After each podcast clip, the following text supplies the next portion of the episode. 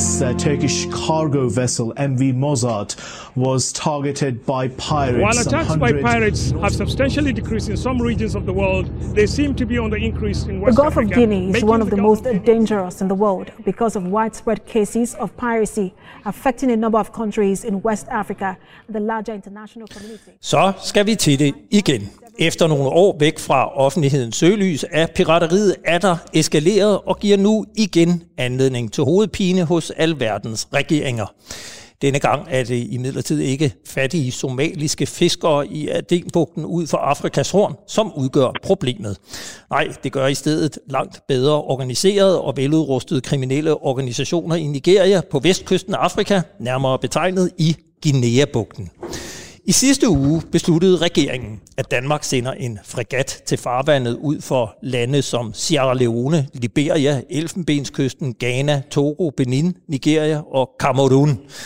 Her i Guinea-bugten er et voksende antal skibe gennem de seneste måneder og år blevet angrebet af pirater, og det gælder også den danske handelsflåde. Efter måneders tilløb kommer reaktionen fra regeringen nu, hvilket forsvarsminister Trine Bramsen orienterede pressen om for præcis en uge siden i Søværnets gamle officerskole på Holmen. I øh, Guinea-bugten i Vestafrika sejler op mod 30-40 dansk opererede skibe dagligt. Desværre er sikkerheden truet i regionen, og derfor ønsker regeringen at sende en fregat til Guinea-bugten. Ja, en dansk militær indsats i Guinea-bugten. Hvad nytte gør det, når modstanderne er hardcore kriminelle bander i korrupte lande uden stabilitet? Det handler frontlinjen om i dag. Mit navn er Peter Ernst Ved Rasmussen. Velkommen til. Og nu kan jeg så byde velkommen til mine gæster og tilføje, at jeg også i dag selv er gæst uden for eget hus. Vi har rullet det mobile studie ind i Rederiforeningens fornemme lokaler i Amaliegade 33 tæt på Amalienborg Slot i København. Her sidder Maria Skipper Svend. Du er direktør for sikkerhed i Danske Rederier, og først og fremmest tak, fordi vi må invitere os selv indenfor. Tak fordi I vil komme. Danske rederier, rederier er jo en helt central spiller på søfartsområdet, og en af de stemmer, som længe har presset på for at få regeringen til at handle. Og nu skal du lige høre vores udenrigsminister. Den maritime situation øh, i Guinea-bugten er dybt alvorlig. Flere og flere handelsskibe er udsat for voldelige piratangreb. Det gælder også dansk opererede skibe, som desværre har vi, vi oplevet det på tætteste hold de seneste måneder. Ja, det var udenrigsminister Jeppe Kofod. Og Maria Skipper Svend, kan du ikke fortælle, hvordan er situationen i Guinea-bugten lige nu? Lige nu, der, jeg tjekkede faktisk lige inden vi gik på, der øh, sejler 14 danskflade skibe rundt, 28 alt i alt, altså dansk kontrollerede skibe. Der er hæftig aktivitet dernede, det er Vestafrika, øh, er, eller Nigeria er indgangsporten hertil, og derfor så er der hæftig aktivitet øh, af søvejen dernede. Vi har set en øh, stigende trussel fra kriminelle pirater, som du selv var inde på her gennem de seneste øh, års tid, er det blevet værre og værre.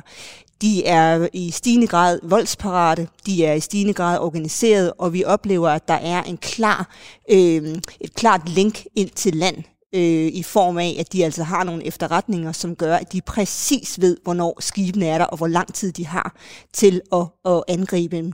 Vi ser altså, at øh, skibe bliver angrebet. Der kommer meget, meget veludstyrede øh, pirater ombord. Det er folk i militæruniformer, og de har våben, som er en helt anden kaliber, end det vi så over på Østafrika, altså i Adenbugten.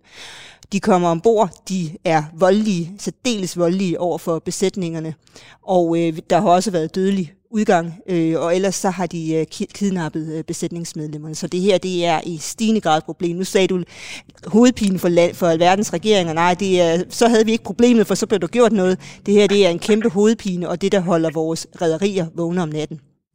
Kan du ikke lige fortælle os, hvor mange danske skibe har været direkte påvirket af pirateriet i Guinea-bugten?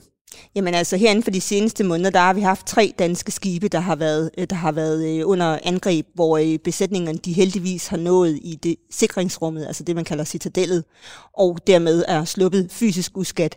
Men der er ingen tvivl om, at har du siddet i det her øh, citadel i x antal timer, og du ved faktisk ikke, om der er pirater ombord, og i øvrigt, hvad der sker, og om og hvornår de eventuelt finder frem til det her sikringsrum, så er der ingen tvivl om, at det efterlader altså et psykisk traume hos de søfolk, det går ud over. Nu kan jeg byde velkommen til øh, dig, Claus Kroll. Du er med på en telefonlinje fra kystbyen og hovedstaden Abidjan i Elfenbenskysten, hvor du er medstifter af og teknisk direktør i den lille danske startup med det meget fransk klingende navn Société Bioenergie Côte d'Ivoire, som producerer bæredygtigt biobrændsel. Du er også reserveofficer i hæren, og du har en fortid som sikkerhedschef for Mærsk i Nigeria, Togo og Benin, og det var du helt tilbage i 2006 til 2007. Det er 15 år siden, og nu er du tilbage. Kan du ikke fortælle, hvordan har situationen udviklet sig i den tid? Ja, altså man kan sige, at, at øh, da jeg startede i Nigeria for efterhånden en del år siden, der var øh, kriminaliteten og, og den voldsparathed, man havde dernede, var, var en anden end i dag. Øh, man startede i det små med at rydde, hvad man kunne finde på, øh, på, øh, på skibsdækkene, øh, og derfor var de fleste både op og ned af Bond River lige så blå øh, i mærskravene, fordi man huggede øh, skibsmag. Øh, og så gik det stille og roligt over og blev øh, bedre og bedre udstyr. Øh, fik øh, den, den udrustning, som piraterne har dernede, øh, da jeg var der, gik fra at være nogle små udrænderkanoner med håndvåben til at være relativt sofistikeret gunboats med, øh, med grove kaliber, altså tunge, tunge kaliber, øh, sådan kaliber 50, øh, det kender man som 12 Og så er det jo sådan eskaleret siden. Øh, og det er voldsomt godt orkestreret. Der er rigtig mange mand under våben. Øh, nogle taler om helt op til 20.000 inden I kan deltage, både på land og, og offshore. Så, så udviklingen er sådan bekymrende, og den, den er så accelereret over de sidste års tid. Og kan du så ikke øh, lige fortælle os her, hvad er det for nogle udfordringer, som ligger til grund for pirateriet? Altså, øh, problemet i Nigeria, som er den store hovedpine, Niger-deltaget er sådan et område på størrelse med Skotland. Øh, du kan gemme den og, og, og det, det, vi, vi, vi, vi, vi kan lige sætte det på kortet. Altså, det er jo nærmest helt inde i hjørnet af Afrika, hvis man kigger på Afrikas kortet. Så helt inde i bunden af Guinea-bugten, der ligger Nigeria som et kæmpe land med, er det 200 millioner indbyggere? Det er korrekt. Det er korrekt. Der er, ja, det er jo et hastigt, hastigt voksende befolkningsantal, der er i Nigeria. Det store problem i Nigeria, hvis man kigger sådan på det i helikopteren, er, at, at mange indtægterne i Nigeria er kommet fra Nigeria, der er taget gennem øh, den meget store olieudvinding, der har været. Øh, man var oppe at være verdens øh, syvende største olieeksportør på et tidspunkt. Øh, jeg tror, man er faldet ned til 12-15 øh, på grund af nogle forældede anlæg. Øhm, og det store problem med Niger-deltaget, det er, at de mange rigdom, der er trukket ud derfra, ikke er kommet tilbage i den form af infrastruktur, i forhold til skole, i forhold til alle mulige andre øh, projekter, som, som burde benefitte de, øh, de lokale, der bor dernede. Og det betyder, at der har været en voldsom uro, øh, og stadigvæk er det, fordi man ikke fordeler den velstand, øh, som, som er i landet. Øh, og yderligere, så har man så en, øh, en forurening i Niger-deltaget, som er, man er en af verdens mest forurenede områder i dag. Øh, der var i en længere periode øh, den mængde, der blev spildt øh, under øh, Deepwater Horizon i, den meksikanske golf. Den mængde olie, der gled ud på den katastrofe, som blev flaret op som, som en af verdens største øh, naturkatastrofer, eller hvad hedder det, oliekatastrofer, det blev der spildt hver eneste år i Nigedeltaget. Og når man flyver ind over i helikopter, så kan du se, der ligger et meter dybt lag hvor meget af benzin og, og de flygtige øh, oliestoffer, der er bag. Og det vil sige, at der er jo næsten asfalteret i, øh, i samtlige bifloder øh, i Og det betyder så noget, at de her mennesker de har ikke, de har ikke mulighed for at, at drive deres oprindelige erhverv, som skal skrive. Nu får jeg lige lov at lytte til forsvarsminister Trine Bramsen her. Vores fregatbidrag har tidligere vist sig stærke og væsentlige i bekæmpelsen af øh, pirateri er altså forsvarsminister Trine Bramsen fra bemeldte pressemøde i sidste uge. Jeg kan nu øh, byde velkommen til vores tredje gæst her i programmet. Det er dig, Anders Puk Nielsen, militæranalytiker og øh, på Forsvarsakademiet, overlovskaptajn, og du er på Center for Militær Sø, undskyld, Center for Sømilitære Operationer på Forsvarsakademiet. Center for Maritime Operationer hedder det faktisk. Ja, ej, det er pinligt. Altså Center for Maritime Operationer. Så har vi det fået på plads. Jeg nævnte før pirateriet ud for Adenbugten. For år tilbage, kan du ikke fortælle os, hvordan adskiller den opgave, som søværnet skal løse i Guinea-bugten, sig fra den opgave, søværnet løste for 10-15 år siden ud for Afrikas horn? På overfladen, så, øh, så er det jo den samme, kan man sige. Det går ud på jo at beskytte handelsskibene imod de her piratangreb, men øh, på grund af, af geografi og øh, øh, på grund af, øh, hvad det er for nogle aktører, der er i området og, og, og en række faktorer der, så kommer det til i praksis at være ganske anderledes. Man skal gribe det an. Uh, alene det, nu nævner uh, Claus Kold, at, uh, at området det er på størrelse med Skotland, men det er jo meget, meget småt i virkeligheden i, uh, i sådan en, en maritim størrelsesorden. Så alene sådan noget som, at området ved Somalia var meget, meget større, øh, det, det kommer til at betyde noget. Og øh, ved Somalia havde man også en masse øh, øh, trafik, som jo sådan set ikke skulle ind til nogen havne i området, men bare skulle forbi. Og det betød også, at man kunne lave en masse, hvor man, man sådan, øh, øh lavede nogle øh, sejlruter, som skibene fulgte, og så kunne man patruljere omkring de her sejlruter, og på den måde beskytte nogle af skibene.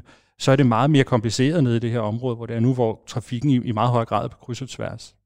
Man taler jo en del om den her 12 grænse, øh, hvor er man inden for 12 grænsen, så er man i national farvand, og, og kommer man længere ud, så er det international farvand, og der er nogle forskellige regler for, hvad man må forskellige steder.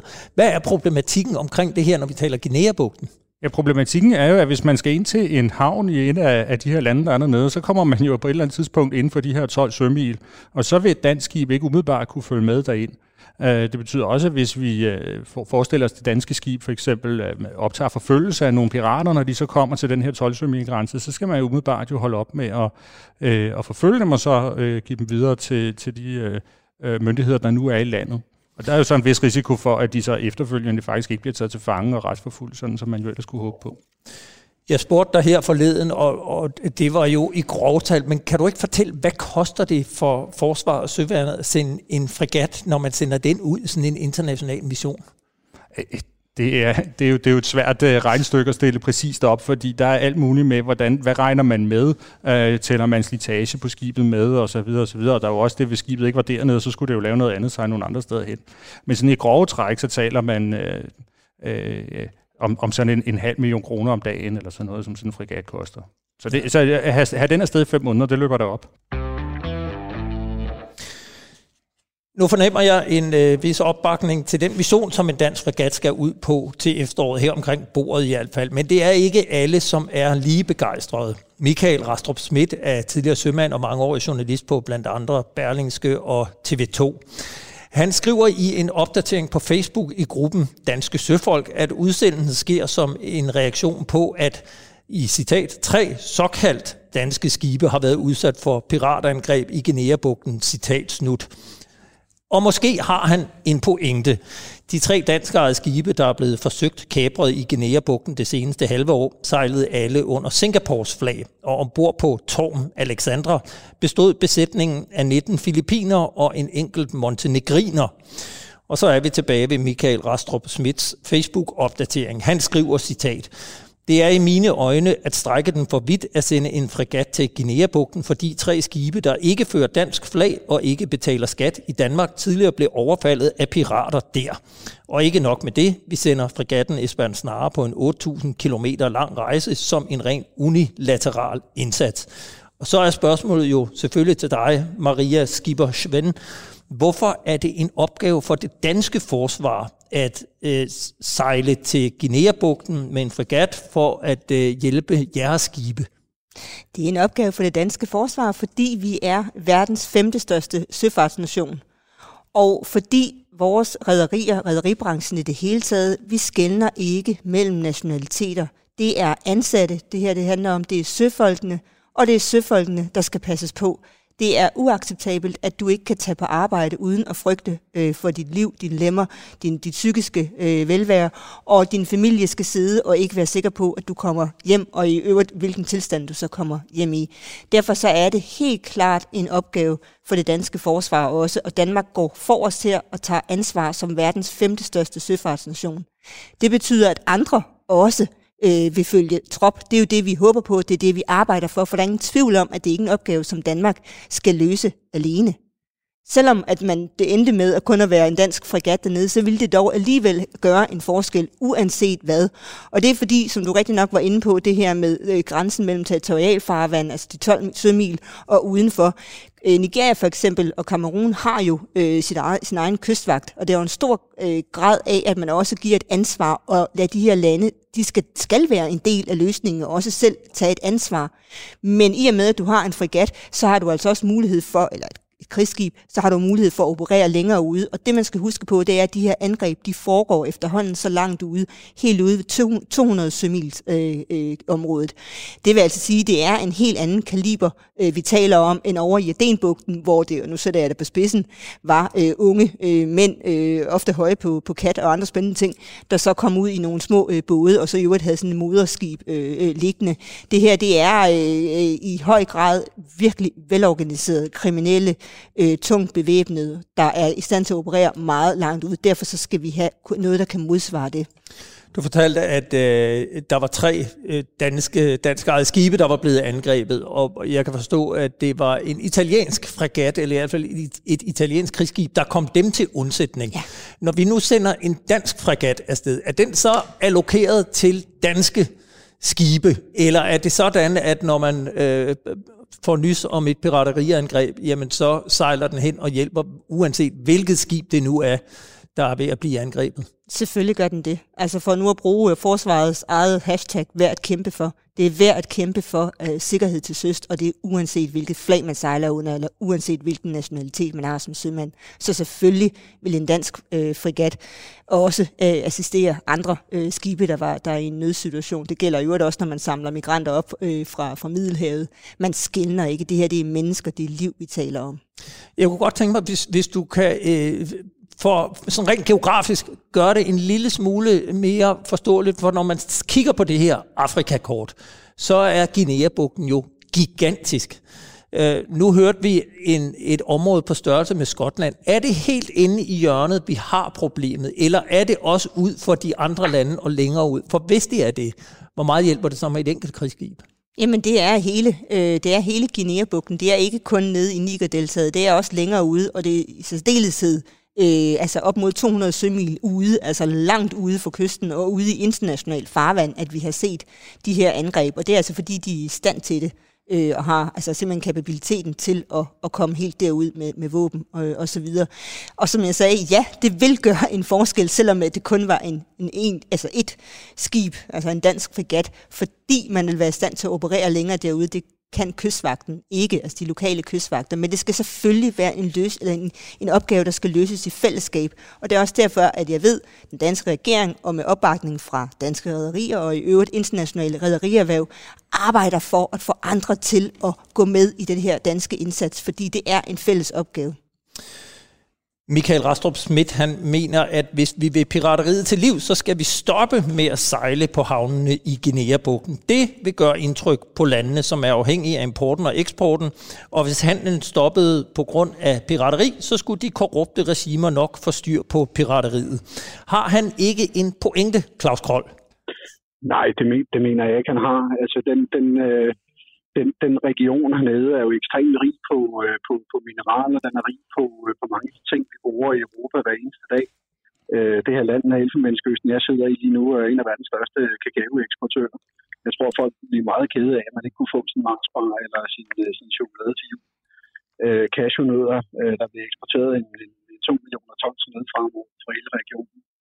Øh, olie, øh, der er en meget stor import af mejerivarer Øh, altså de her varer skal jo ind og ud af de her respektive lande, så det er fuldstændig hovedløst at sige, at vi afskæres for det her område, fordi der er nogle problemer, men det er der. Øh, og det ved vi. Jeg skal lige rette, at selv når jeg nu taler om, øh, om, om, om, om, om, om et område på størrelse med Skotland, så er det kun 9 af deltaget. Du har en kyststrækning på 1.200 km, men Arnestedet er dernede. Øhm, men hvis, hvis vi kigger på sådan hele, hele regionen her, så har vi øh, nogle meget store forekomster af kobolt, vi har jernforekomster, vi har alverdens mineraler. Og sådan med tanke på, at vi skal til at elektrificere hele, hele Europa og Vesten i det hele taget, så ville det blive en lille smule bøvlet at skulle til at transportere, at transportere på øh, de her forskellige mineraler på andet end skibe. Og som jeg hører Rederiforeningen siger, så har vi verdens femte største flåde så det ville være øh, lidt af en del at tage, tage øh, den størrelse flåde ud af den samlede. Men kan man ikke sige, at landene i Guinea-bugten i virkeligheden er mindre tilbøjelige til selv at gøre noget ved problemet, når de ser de internationale flådefartøjer om, ankomme til Guinea-bugten? Øh, jo, altså det har jo, hvad skal vi sige, den, den, den udfordring, der ligger, ligger jo primært på land.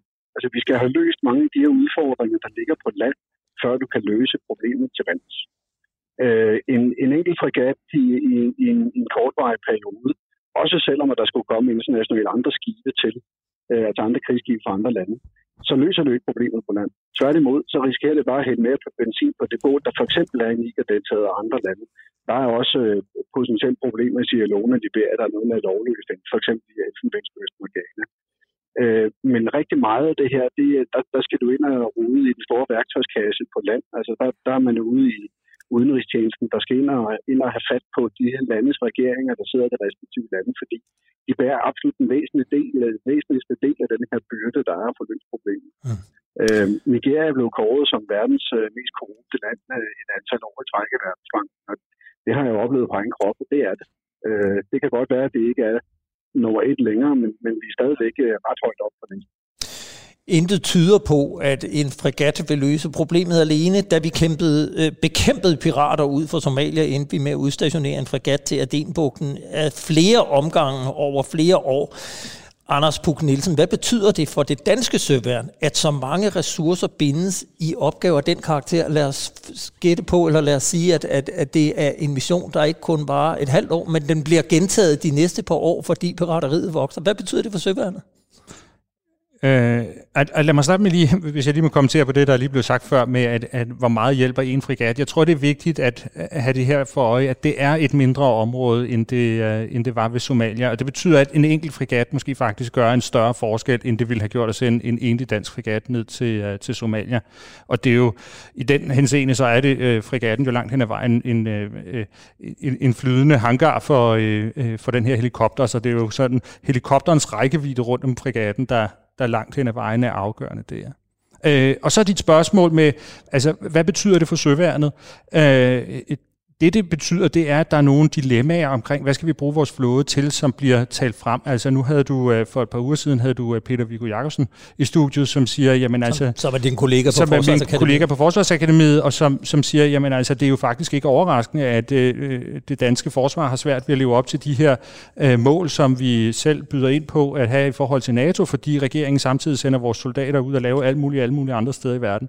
Og i virkeligheden så taler det her jo lidt ind i det, at det, det, det, øh, hvis vi skal til at have øh, skibe fast udstationeret i, øh, i, i Guinea-bugten hvert år, øh, så er det måske noget, der, der betyder, at vi ikke også kan være til stede i Hormuzstrædet. Det betyder måske, at vi ikke kan være med i de her øh, hangarskibsgrupper sammen med amerikanere og franskmænd. Det betyder, at vi ikke kan opretholde måske samme standard til at, at, at bekæmpe, en, en, kæmpe mod en ligeværdig modstander, og det taler så ind i alle mulige sikkerhedsdynamikker med Rusland og alt muligt. Så det er nogle af de her ting her, der bliver talt frem, og man må jo nok se i øjnene, at Danmark, ligesom mange andre europæiske lande, i, i mange år var meget flittige til at høste fredsdividenden øh, og lægge en masse skibe op, og vi har bare ikke særlig mange tilbage. Lige nu, mens vi sidder her og taler, så deltager danske frømænd i en antipirateriøvelse i netop Guinea-bugten. Obangame Express 2021 ud for Ghanas kyst. Min kollega Jeppe Rets Husted talte med kommandør Søren Skovbjerg Nielsen. Han er Danmarks maritime militære rådgiver i Guinea-bugten og til stede ved øvelsen. Øvelsens formål øh, er overordnet, at man øh, ser, hvordan samarbejde øh, imellem landene og indøvede procedurer øh, fungerer, øh, når man ligesom går ud og har et rigtigt scenarie, hvor der er rigtige skibe, der sejler rundt på, på havet, øh, hvor man simulerer en øh, søulykke, man simulerer piratangreb, øh, og man simulerer oliespild, øh, og så er det øh, der, at enhederne så skal reagere, og kommandostrukturerne skal reagere, øh, og det er simpelthen det, man tester. Så, så, så det, er en, det er ligesom en måleinstrument for, for det, øh, landene hernede gør. Øh, Express er amerikansk ledet, der har i alt 31 deltagende lande afrikanske, europæiske og nordamerikanske. Danmark har deltaget i øvelsen siden 2016. I år med et bidrag fra Frømandskorpset og også personel fra Forsvarsakademiet og Søværnet. Vi skal øh, gøre landene bedre til at opbygge et maritimt billede, så de ved, hvad der sker ude på vandet, øh, og så også lave en øh, analyse af billedet, sådan så man kan træffe de rigtige beslutninger og iværksætte en, en respons på en eventuel hændelse til søs. Øh, og, og det formål, det dækker vi med, med Søværnet, øh, som er, under øvelsen er repræsenteret i et øh, maritim operationscenter, øh, hvor man sidder over, hvor farvandet skal iværksætte reaktioner. Det frømandskorpset så gør, det er jo det næste trin, det er, når man så skal øh, lave en respons på en hændelse, så skal de have soldater, der kan det, og derfor er vi nede og træne øh, Ghanas øh, specialstyrker maritime øh, i at kunne lave en respons øh, til søs. Men det vil sige, at øh, frømændene er helt konkret dernede for at træne ghanesiske soldater i at gå ombord på et skib, som er blevet kapret af, af pirater eksempelvis? Ja, det, det, er, det er en del af, af det, de træner dem i. Øh, vi træner dem i, i flere forskellige ting.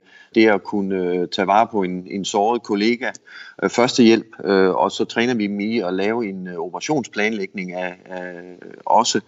Vi træner dem selvfølgelig i, hvordan man skal border et, et skib, og vi træner dem også i, i for eksempel øh, krigens love øh, og, øh, og menneskerettighedsproblematikker, Øh, Øh, så, så, så der er flere delelementer i det, men, men, øh, men ja, øh, det, det er også at skulle kunne gå ombord i et skib. De danske frømænd har været i Afrika en uge op til øvelsen for at forberede de genetiske specialstyrker. De har trænet dem løbende over de seneste år som en meget konkret del af en bredere stabiliseringsindsats i regionen. Indsatsen foregår i et samarbejde mellem Udenrigsministeriet og Forsvarsministeriet og har været i gang siden 2016. Det nuværende program begyndte i 2019 og løber frem til årets udgang. I alt koster det 46 millioner kroner. Fra en hændelse sker til søs og til en, øh, en, en sag omkring en, for eksempel pirateri ender i, øh, i en retssag. Øh, det er det spektrum, vi, øh, vi understøtter med vores program. Så Udenrigsministeriet øh, de kigger på øh, at få landenes lovgivning til at også indeholde for eksempel pirateri, så man kan retsforfølge folk, der har begået øh, pirateri. Og så har forsvaret så det andet spor, øh, det, hvor vi kigger på maritim billedopbygning, øh, og så på det at kunne lave en respons, altså med specialstyrker. Den nuværende stabiliseringsindsats, den udløber så ved, ved årets udgang. Hvilken konkret forandring har vi, øh, har vi, har vi skabt på, på, på de fem år? Hvis vi skal tage der, hvor vi laver indsatser, for eksempel på responssiden, øh, så har vi set, at, øh, at øh, de to lande, vi har fokus på, øh, Ghana og Nigeria, at øh, der øh, sker der en respons med deres specialstyrker nu. Øh, der er flere øh, eksempler på, hvor de har været øh, sendt ud til, øh, til hændelser. Øh, og også i et tilfælde sidste år over ved Nigeria, der, hvor der også er blevet øh, taget øh, folk, som nu står øh, anklaget for øh, pirateri. Øh, så, så vi kan se, at de indsætter dem, og de har dem på beredskab. Øh, det er i hvert fald en, en, en udvikling, øh, som, som vi har været med til at påvirke. Øh, og så kan man sige, at øh, samarbejdet mellem de enkelte lande hernede, når et skib bliver angrebet, er det jo tit, det transiterer fra for eksempel Ghana ind over Togos øh, farvand, ind over Benins farvand, og der ser vi, at de nu kommunikerer med hinanden om fælles øh, og, og fortælle, hvor sporet er, og Benin kan sejle ud imod sporet, selvom det stadigvæk er over ved Togo. Så, så vi ser, at de begynder at samarbejde og kommunikere, øh, og det, det er lige nøjagtigt det, de skal øh, øh, udvikle. Så, så vi har set en, en, en markant forbedring øh, hernede på, på de områder, jeg lige har nævnt. Piraterne udvikler sig jo også Altså både i forhold til øh, deres evne til at, at, at koordinere angreb, deres, øh, deres øh, materiel og deres forståelse for, hvilke skibe det er, som, øh, som er interessante at, at gå efter. Oplever I, at med den udvikling, som øh, de lokale øh, flådestyrker har været igennem i Ghana og Nigeria, som, som, som Danmark har arbejdet tæt sammen med, oplever I, at de har halet ind på piraterne, eller har piraterne i virkeligheden også forbedret sig i, i den mellemliggende periode, så, så det i virkeligheden er, er status quo? Altså det, det man, kan, man kan sige, hvis man, man, man kigger på billedet, det er jo, at, at, at øh, øh nigerianerne er blevet bedre. Øh, nigerianerne er mere ude og patruljere, øh, og det har jo gjort, at, øh, at man kan sige, at piraterne øh, har måske fundet andre øh, steder at gennemføre angrebene, øh, hvor, hvor Nigeria er hvad kan man sige, ikke så tæt på, øh, og de har også øget afstanden fra land, hvor, hvor de her angreb foregår. Øh, og det er jo måske fordi, at, at man ved, at der vil gå længere tid, inden man kan få en respons øh, langt ud, da ikke alle lande har øh, ret meget kapacitet til at gå ud, øh, for eksempel på 200 sømil, hvor, hvor der sker en hændelse. Så, så man kan sige, at opbygning af kapacitet gør også, at man får øh, lidt en balloneffekt, øh, og der, derfor er det jo vigtigt, at hvad kan man sige, vi, vi hele tiden også har for øje, at vi får bygget kapaciteten op bredt, øh, og, og ikke måske kun et sted, fordi så, så vil det øh, højst sandsynligt bare flytte sig. Mm. Så vi er stadigvæk et, øh, et, et sted i kapacitetsopbygningen, hvor hver eneste gang vi får sat en, en prop i, så ser vi så, at, at, at der er en, en lækage et andet sted i, i, i skroget, så at sige. Ja, altså det, det, det kan man måske godt, øh, godt sige, at, at øh, det er, og det er derfor, vi hele tiden også, som jeg sagde, vi kigger på det i, i et regionalt perspektiv, øh, hvor, hvor, hvor vi skal have de her aftaler mellem landene op at stå, sådan så de øh, kan dække bredt, så, så det ikke bare flytter sig. Det var altså kommandør Søren Skovbjerg Nielsen, der lige nu er til stede ved antipirateriøvelsen Obangame Express 2021 i Guinea-bugten i Ghana. Øvelsen løber over 14 dage og er naturligvis et mindre konkret element, men i forhold til en fregat er det med til at opbygge en kapacitet, som også på længere sigt kan være til gavn for dansk skibsfart i området. Så er det oplagte spørgsmål jo her, Maria Skipper Svend. Hvad er løsningen på længere sigt? Jamen, der er jo ingen tvivl om, at løsningen på længere sigt går på to ben, og det vil sige både øh, til søs og øh, inde på landsiden. Altså regionen og særdeleshed Nigeria øh, lider jo under det, vi kalder sea blindness, altså fordi man simpelthen har større udfordringer inde på land, blandt andet med Boko Haram. Så de ressourcer, øh, man har, de, med dem kan, kanaliserer man i den øh, retning, og så udover at de også har problemer med korruption og, og alt muligt andet, så er det altså det, der står, står øverst på listen. Men vi har jo været rigtig, rigtig øh, glade for den indsats, man har gjort fra dansk side. Øh, først hvor man havde en piratstrategi, og senere et det prioritetspapir, som man kalder det. Men altså hvor man netop, og det er også det, øh, Søren Skorby er inde, over, inde på, at man altså sigter også på at kapacitetsopbygge inde på land, se på retssystemerne blandt andet, se på alternative muligheder, altså en anden levevej. Øhm, det er bare en, en meget stor opgave, og det er virkelig den, hvor man kigger på, på lang sigt, og hvis du spørger os, hvis du spørger vores rædderier, øh, jamen så er det jo nu og her, det er på kort sigt, at vi ønsker øh, en forandring, og derfor så må vi, vil vi hellere, at man slår til øh, hårdt ude på søsiden, og så samtidig øh, ser på, på, på landsiden.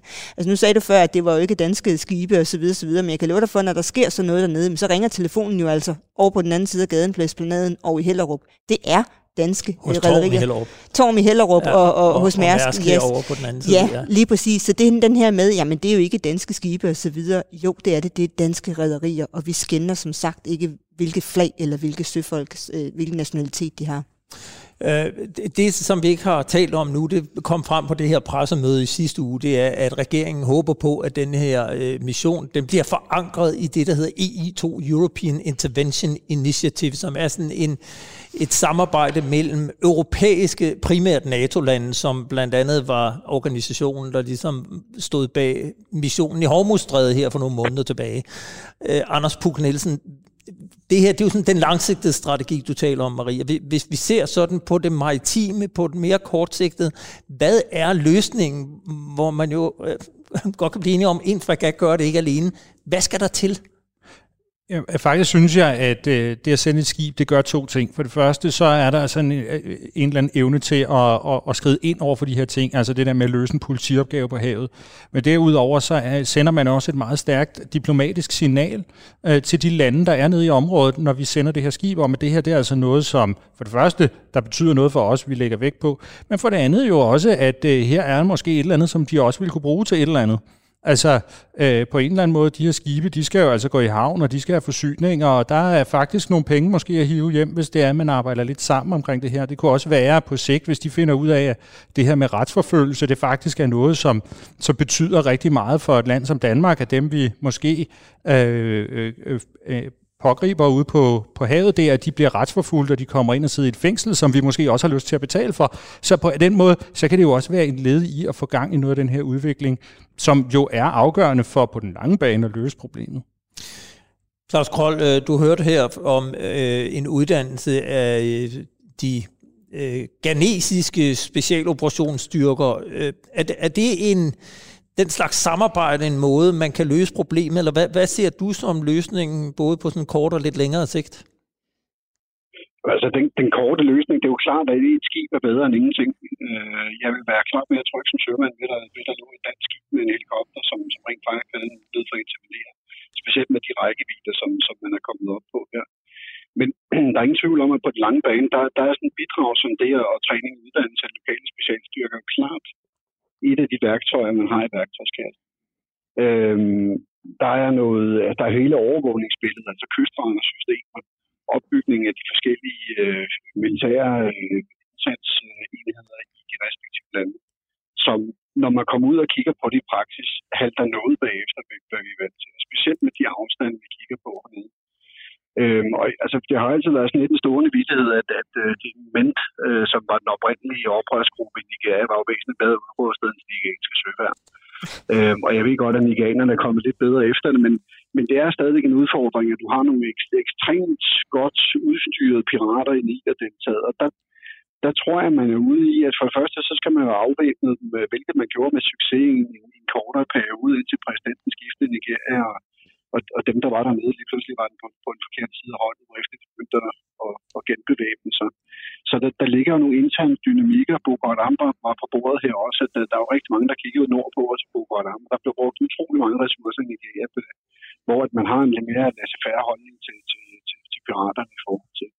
Og så tror jeg også, at der ligger en, nu begynder vi jo at komme sådan ind, ind, ind, ind i de forskellige kulturer hernede, at at øh, der var jo op mod en 40 procent af den nigerianske olie, der gled ud under, ud under radaren. Det vil sige, at der var, der var nogle mennesker, der havde nogle ret store interesser i for det her, som også var med til at fjule den, den, den konflikt, der var dernede, fordi det der Gunboat 3 faktisk passede på, øh, på illegal olie, der gik ud af landet.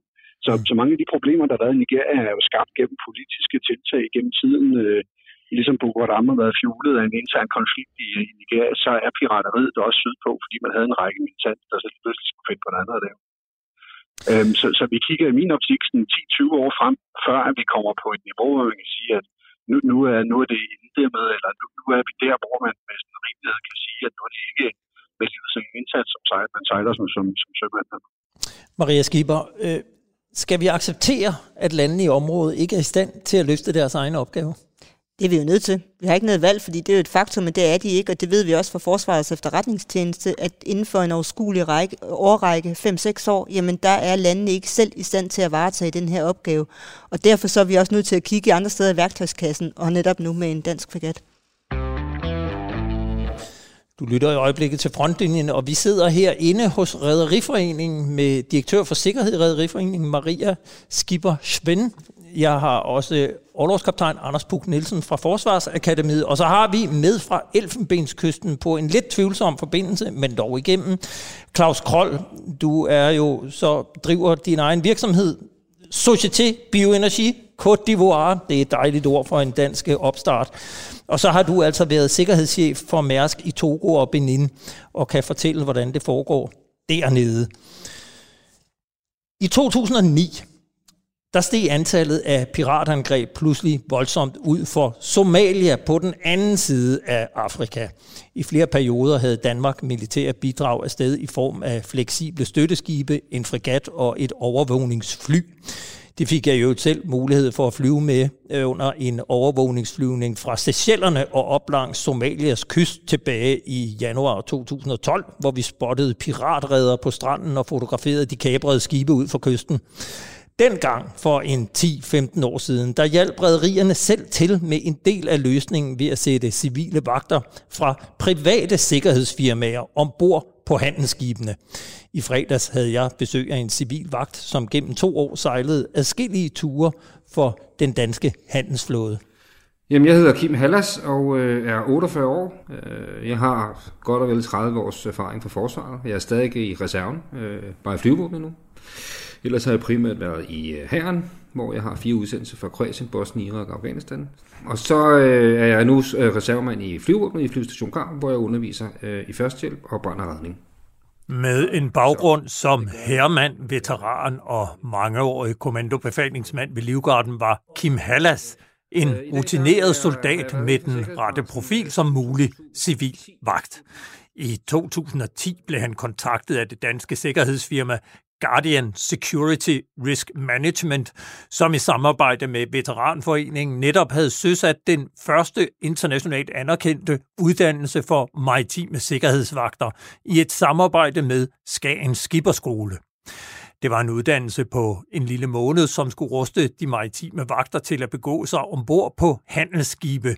Og uddannelsen rummede ud over den sikkerhedsmæssige del også undervisning i at handle et fragtskib og at læse en maritim radar. Med uddannelsen ønskede Guardian at sikre sig, at de danske civile vagter kunne agere professionelt og leve op til det ry og rygte, som danske soldater generelt har rundt om i verden. Øh, en af kriterierne fra Justitsministeriet var, at øh, for at for overhovedet få lov til at komme ud og, og sejle som civil bevæbnet vagt, var, at man havde en fortid fra forsvaret eller fra politiet, hvor man har været udsendt med våben i hånden, om man så må sige, øh, under dansk flag. Således at man kendte det, man kalder for øh, ROE, Rules of Engagement, øh, at man ikke overreagerer. Der gik selvfølgelig nogle rygter på det tidspunkt omkring øh, noget, der hedder et noget amerikansk firma, civil firma, som hed Blackwater, og der florerede en masse videoer på, på YouTube der, hvor man kunne se, at øh, nogle af de her civile maritime vagter simpelthen øh, skød til højre og venstre, øh, uden at tænke sig om, og brugte ikke det, man jo kalder blues of engagement. Kim Hallas første chance som civil bevæbnet vagt var en sejlads på to måneder fra Singapore syd om Afrika og hele vejen til Frankrig, hvor den største udfordring var en besætning, der begyndte at gå hinanden på nerverne. Siden fulgte en række sejladser gennem Adenbugten ud for Afrikas horn med både danske og udenlandske skibe. Øh, efterfølgende så øh, tilbød Guardian så, at jeg kunne komme ud og sejle med dem. Øh, og den første øh, tur, det var som ganske almindelig øh, team-member. Øh, og det havde vi selvfølgelig en, øh, en teamleder, som havde prøvet det før øh, at sejle. Øh, og hvad var vores opgave? Jamen opgaven for, for det her team på øh, et eller andet sted mellem to og fire, fem mand, som de kunne være, afhængig af, hvor meget redhed ønskede, øh, det var at være rådgiver. Øh, rådgiver for kaptajnen, rådgiver for overstyrmanden i, hvordan skulle skibet beskyttes i forhold til øh, eventuelt piratangreb. De kunne være i form af beskyttelse af pigtråd, at man lukkede sig inde, når man sejlede i øh, piratfarvand, altså i Adenbugten og i det indiske ocean. Øh, at man brugte øh, vandslanger til at, at, at spule vand ud over øh, siderne øh, hele vejen rundt om skibet. Det kunne være, øh, at man lavede et øh, såkaldt citadel, øh, et lukket, aflukket hjerte, hvor man, besætningen kunne låse sig inde øh, nede i maskinrummet, således at de stadig kunne sejle med skibet. Et sikringsrum? Et sikringsrum, ja. Hvor der var vand og mad og øh, kommunikationsmidler øh, lagret op, om man så må sige, således at de kunne være der i tilfælde af angreb. Meningen var så, at øh, de bevæbnede vagter jo skulle forsøge at tage kampen op, hvis øh, piraterne forsøgte. Det skete heldigvis ikke. Fortæl rent praktisk, hvordan foregik det? Øh, jeg går ikke ud fra, at du rejste fra Danmark med våben. Nej, altså det der skete, det var, at øh, Gartan har samarbejdet med et engelsk firma, fordi at øh, der er ikke nogen danske øh, sikringsfirmaer, som øh, på daværende tidspunkt i hvert fald fik lov til at, øh, hvad kan man sige, have våben med ombord. De måtte ikke transportere våben, øh, danske firmaer. Så derfor så samarbejdede Garden med et engelsk firma, som godt måtte øh, transportere våben og have våben øh, opmagasineret i de forskellige øh, havne, blandt andet i Dubai eller på Sri Lanka eller øh, i Ægypten. Kim Hallas oplevede aldrig selv at blive angrebet af pirater, og ifølge ham og Guardian har ingen civile danske vagter på noget tidspunkt været indsat i kamp mod pirater. Til gengæld oplevede Kim Hallas, at vagternes tilstedeværelse havde stor betydning for besætningen. Vores opgave var jo at skabe til, til øh, og tryghed for, for besætningen. Og det kunne man tydeligt mærke, at øh, bare det, vi kom ombord vores tilstedeværelse, så var det som om, der faldt sådan nogle, en, en, en tung byrde fra sømændene, at nu var de følt de sig sikre over at skulle sejle i et øh, high-risk area. Øh, de fik selvfølgelig nogle øh, ekstra penge for, øh, for risikoen for at sejle igennem Adenbugten eller det uh, indiske ocean. Men der var mange øh, sømænd, som vi talte med, som faktisk tidligere havde nægtet at sejle igennem øh, de farlige farvande, hvis der ikke var magter ombord. Ja, så er det oplagte spørgsmål her jo til dig, Maria Skipper Svend. Hvorfor hyrer rædderierne ikke bevæbnede vagter i Guinea-bugten? Det gør de ikke, fordi det er en helt anden øh, boldbane, vi spiller på øh, i Guinea-bugten i forhold til Adenbugten. I Adenbugten, der øh, havde du Somalia, som var en ikke-fungerende, altså en failed state. I Guinea-bugten har du 18 suveræne nationalstater, som, i, øh, som, som jo sådan set er fungerer, og som i, i visse tilfælde også har udmærket kystvagter osv. osv. I Adenbugten, jamen der var skibene i transit, skulle op igennem øh, Suezkanalen og den anden vej i Guinea-bugten, der har du skibe, som skal ind og laste eller losse. Du har en infrastruktur inde på land, hvor øh, der simpelthen ikke er øh, tilstrækkeligt med havnekapacitet, og den infrastruktur, som ligger bagved, øh, så, så, som derved bevirker, at man kommer til at ligge og vente øh, på at kunne komme ind og, og laste eller losse. Og grunden til, at man så ikke har bevæbnede vagter med ombord, det er jo fordi, at de her 18 øh, nationalstater, de håndhæver deres suverænitet i territorialfarvandet, altså de her 12 sømil, som vi var inde på øh, tidligere. Og øh, det, det vil sige, at det giver ikke rigtig mening. Altså, du kan godt have taget øh, øh hedder det, bevæbnede vagter uden for dit øh, 12 sømilgrænsen. Det har du også øh, lov til i, i forhold til dansk lovgivning, som vi jo netop fik øh, i 2011 i forbindelse med, med, med Somalia-udfordringen. Øh, Men det giver bare ikke rigtig mening, fordi når du skal ind og laste og losse, hvad skal du så gøre med øh, de bevæbnede vagter inden for øh, inde i territorialfarvandet? Der men, har så men, også men, men omvendt, så kan man jo også høre her på Kim Hallas, at, ja. at det han oplevede, det var, at for besætningerne var det jo en utroligt stor tryghed ja. at have bevæbnede vagter ombord. Det er slet ikke noget, man overvejer, om man så skal tale med de lande, om det er tilladt, øh, om man kan få en eller anden tilladelse, fordi jeg forestiller mig, at for jer er det også vigtigt at tænke på besætningerne, altså at de føler sig trygge. Det er det, der er vores øh, aller, aller største øh, bekymring, og det vi øh, først og fremmest tænker på i forhold til det, det er nemlig, at besætningen skal føle sig trygge at have bevæbnede vagter ombord, jo, det er også en del, at vi har lavet en, altså en, det, vi kalder en værktøjskasse, hvor vi simpelthen ser på alle øh, muligheder. Problemet er bare, at øh, for eksempel Nigeria, de forlanger så, at det skal være lokale øh, vagter. Så må man gerne have bevæbnede vagter ombord, men når man så også ved, hvor infiltreret og korrupt systemet er, jamen så er det ikke nødvendigvis nogen øh, garanti øh, for sikkerhed øh, for, for de øh, søfarende. Øh, og derfor så ser vi jo hellere på et sømilitært bidrag. Altså det er sådan, så nu Kim Hallas han ganske rigtigt forklarer de tiltag, som rædderierne selv gør. Jeg ved ikke, om det så meget var, var øh, vagtselskaberne, der, der rådgav omkring det. Det var derimod de øh, internationale vejled, vejledninger, altså det her, man kalder Best Management Practice, som er udarbejdet af industri og, og myndigheder, øh, hvor man netop følger, altså det er netop med pigtråd, det er vandkanoner, det er, man sejler, holder sig fri af kysten, man sejler ved en højere fart osv., osv. for ikke at gøre sig sårbar. Det det, der er best management practice vejledninger, både for Østafrika og for, for Vestafrika. Øh, og det er selvfølgelig dem, man følger.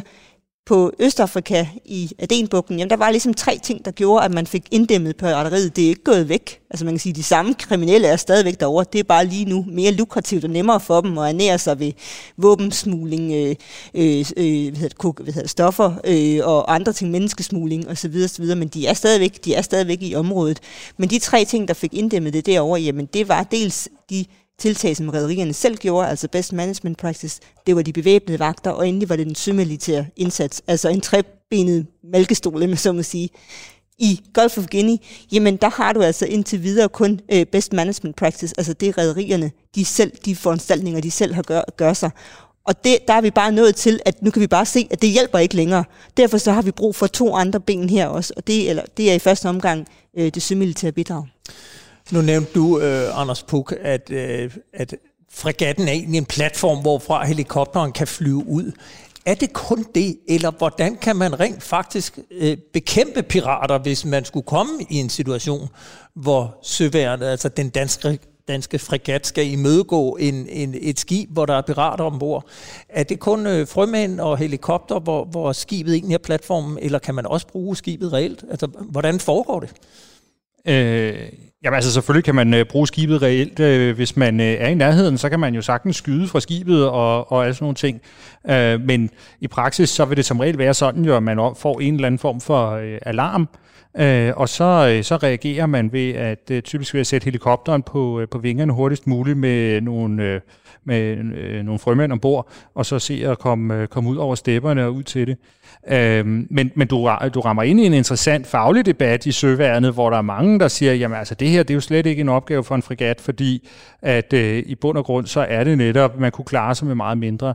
Der, der vil sige, min erfaring fra at være øh, udsendt i, øh, i Adenbugten med, øh, i, i den opgave der i sin tid, det var, at når man sådan samlet ser på, hvad, hvad der bliver brugt af kapaciteter på fregatten, så var det de fleste ting, der ligesom var, øh, var brugt. Altså man har jo brug for et operationsrum, som kan øh, holde hele billedet af, hvad der foregår. Man har brug for de her fængselsfaciliteter og militærpolitifolk, der kan finde ud af at, at afhøre, og øh, som kan finde ud af at behandle og bevissikre, og man har brug for jurister og alle sådan nogle ting. Så, så det er jo sådan en, en form for helstøbt kapacitet, der bliver sendt derned, øh, hvor, man, hvor man bruger rigtig mange ting. Men, men den umiddelbare respons, når der kommer en alarm, det vil typisk være at se at få helikopteren på vingerne i en fart. Claus Kroll, kan du ikke fortælle, øh, ser man slet ikke den her type civile vagter, som vi hørte om før i Guinea-bugten? Nej, det gør man ikke. Øh, altså Nigeria eksempelvis, øh, der, der, der skal du lige præcis indsource øh, mobilpoliti eller, øh, eller andre sikkerhedsstyrker, som simpelthen leger.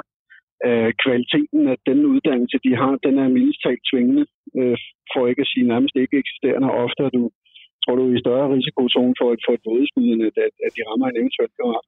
Men er, er, er, er, er det ikke noget med, at man har hørt også, at, øh, at rædderierne så kan betale de respektive lande for at få deres soldater ombord som en slags så øh, uniformerede og ikke civile, men militære vagter? Jo, men spørgsmålet er, hvor meget du ønsker det.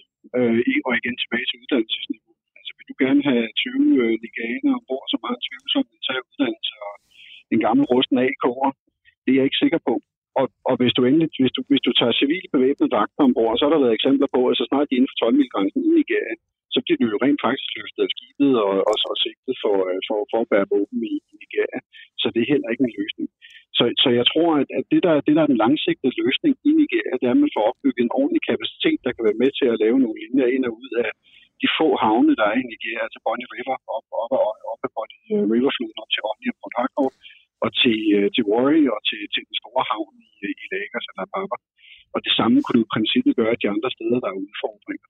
Så, så jeg tror, man skal, man, skal, man skal gribe det langt mere lavpraktisk an i forhold til at, at sige, at man nødvendigvis bevæbner skibene, fordi hvis det skal være med, hvis det skal være med, med, med lokale styrker, så vil, jeg, så vil jeg i de fleste tilfælde sige nej tak.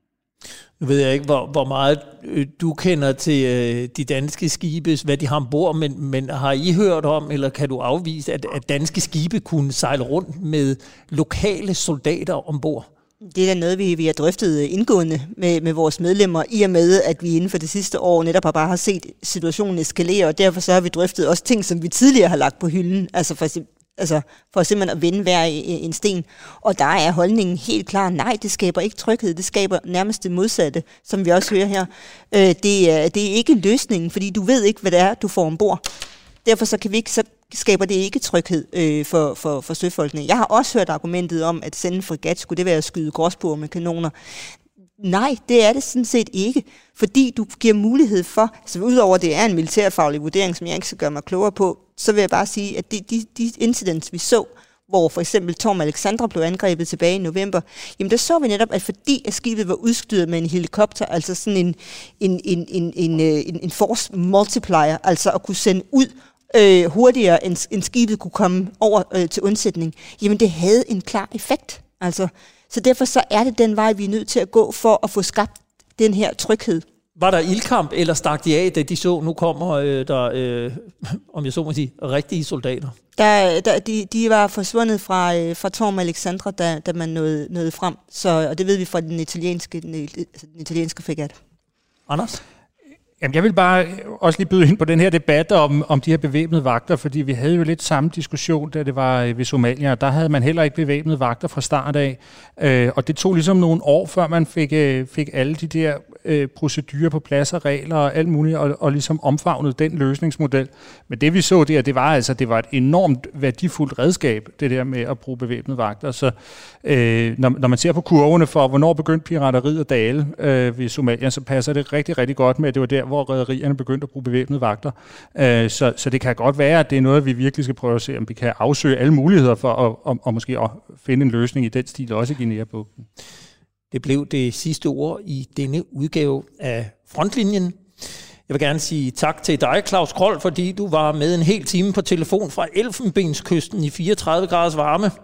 Og tak ja, til dig, tak. Anders Puk Nielsen, øh, overlovskaptajn øh, øh, på øh, Forsvarsakademiet, og så selvfølgelig tak til dig, Maria Skipper Svend, både for at være med, og fordi vi måtte rykke ind i jeres lokaler her i Rederiforeningen. Selv tak. Til lytterne vil jeg sige tak, fordi du lyttede med. Programmet blev lavet i samarbejde med journalist Jeppe Rets Husted. Har du ris, ros eller gode idéer til emner, vi bør tage op, så kan du kontakte os på frontlinjen snablag radio4.dk. Husk også, at du kan lytte til alle tidligere programmer som podcast i din podcastplayer, eller ved at besøge radio4.dk-frontlinjen. Vi er tilbage på næste tirsdag kl. 11.05 på Glædeligt Genhør.